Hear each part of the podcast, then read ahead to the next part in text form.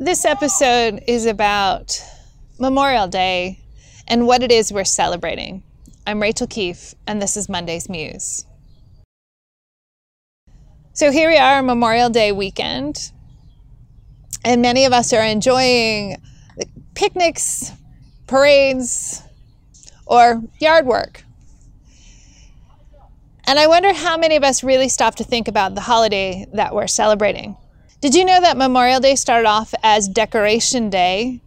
And it was after the Civil War, particularly in the North, to honor those who had died in the battles of the Civil War.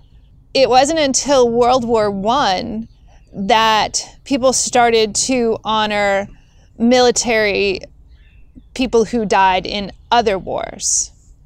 And then it was not until nineteen seventy-one where it became a federal holiday. Now we look forward to the long weekend, the unofficial beginning of summer, and a lot of flags come out and a lot of patriotic sentiment is thrown around. As Christians, even though this is a secular holiday, I wonder how much attention we pay to the words we're saying. We say things like, we thank those who died for our freedom, for our liberty. We we honor those who gave their lives so that we can be free. And yet, if we're honest with ourselves, there's a whole lot of people in the United States who are not free, who do not enjoy the freedoms that many of us with privilege take for granted. So we need to pay more attention. If we are truly to honor those who died for our freedoms, and I don't want to get into the just war and is war right ever conversation. That is an episode for another day. But the sentiment that goes with Memorial Day is giving thanks for those who fought for our freedoms, particularly those who lost their lives. And I don't think we do them justice because so many of us do not live in a way that promotes freedom for those around us who do not enjoy the privileges that many of us do. So this Memorial Day, I would like to hold up to you three men who really lived out that fighting for freedom and, in my opinion, are truly heroes that need to be recognized. And I don't believe all three of them have military history, so they wouldn't necessarily be held up on Memorial Day, but I'm going to offer them to you.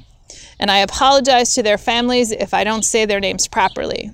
Ricky John Best, Taliesin Myrddin Namkai-Meche, Micah David Cole Fletcher. Those are three men who put their lives on the line for the sake of two young women that one white supremacist perceived to be Muslim. They literally got between the white supremacist and those two young women to protect them. And two of them died so that those women might be safe and free. And the third one remains in serious condition. These men are heroes. These men lived out the Christian calling to lay down our lives for the sake of another. They are ones to be honored, along with all those we say fought for our freedom. But if we really want to honor those who have died in wars, shouldn't we be more like these men who stood up and put their lives on the line for the sake of others who were being tormented and bullied? Something to think about this Memorial Day weekend. What would Jesus truly have us do to promote freedom and liberty for all people in this great country? Thanks for joining us, and we'll see you next week.